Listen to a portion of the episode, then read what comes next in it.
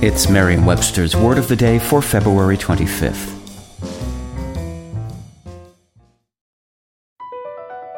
Across America, BP supports more than 275,000 jobs to keep energy flowing.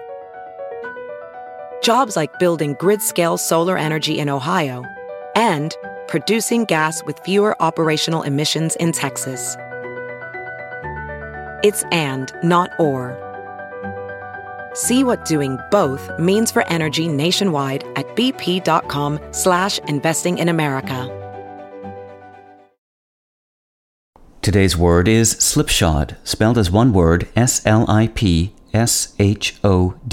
Slipshod is an adjective that means wearing loose shoes or slippers.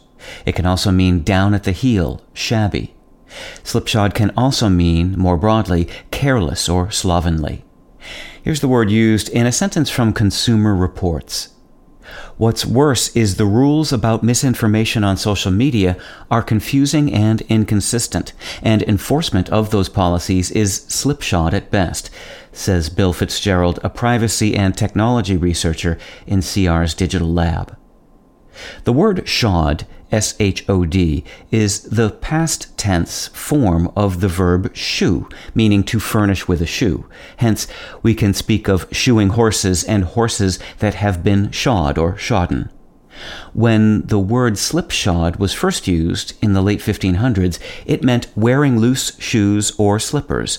Such slippers were once called slip shoes, and later it was used to describe shoes that were falling apart.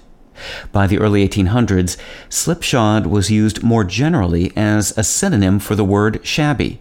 In 1818, Sir Walter Scott wrote about the half bound and slipshod volumes of the circulating library.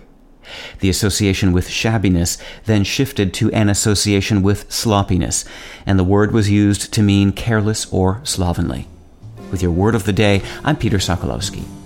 Visit merriam-webster.com today for definitions, wordplay, and trending word lookups.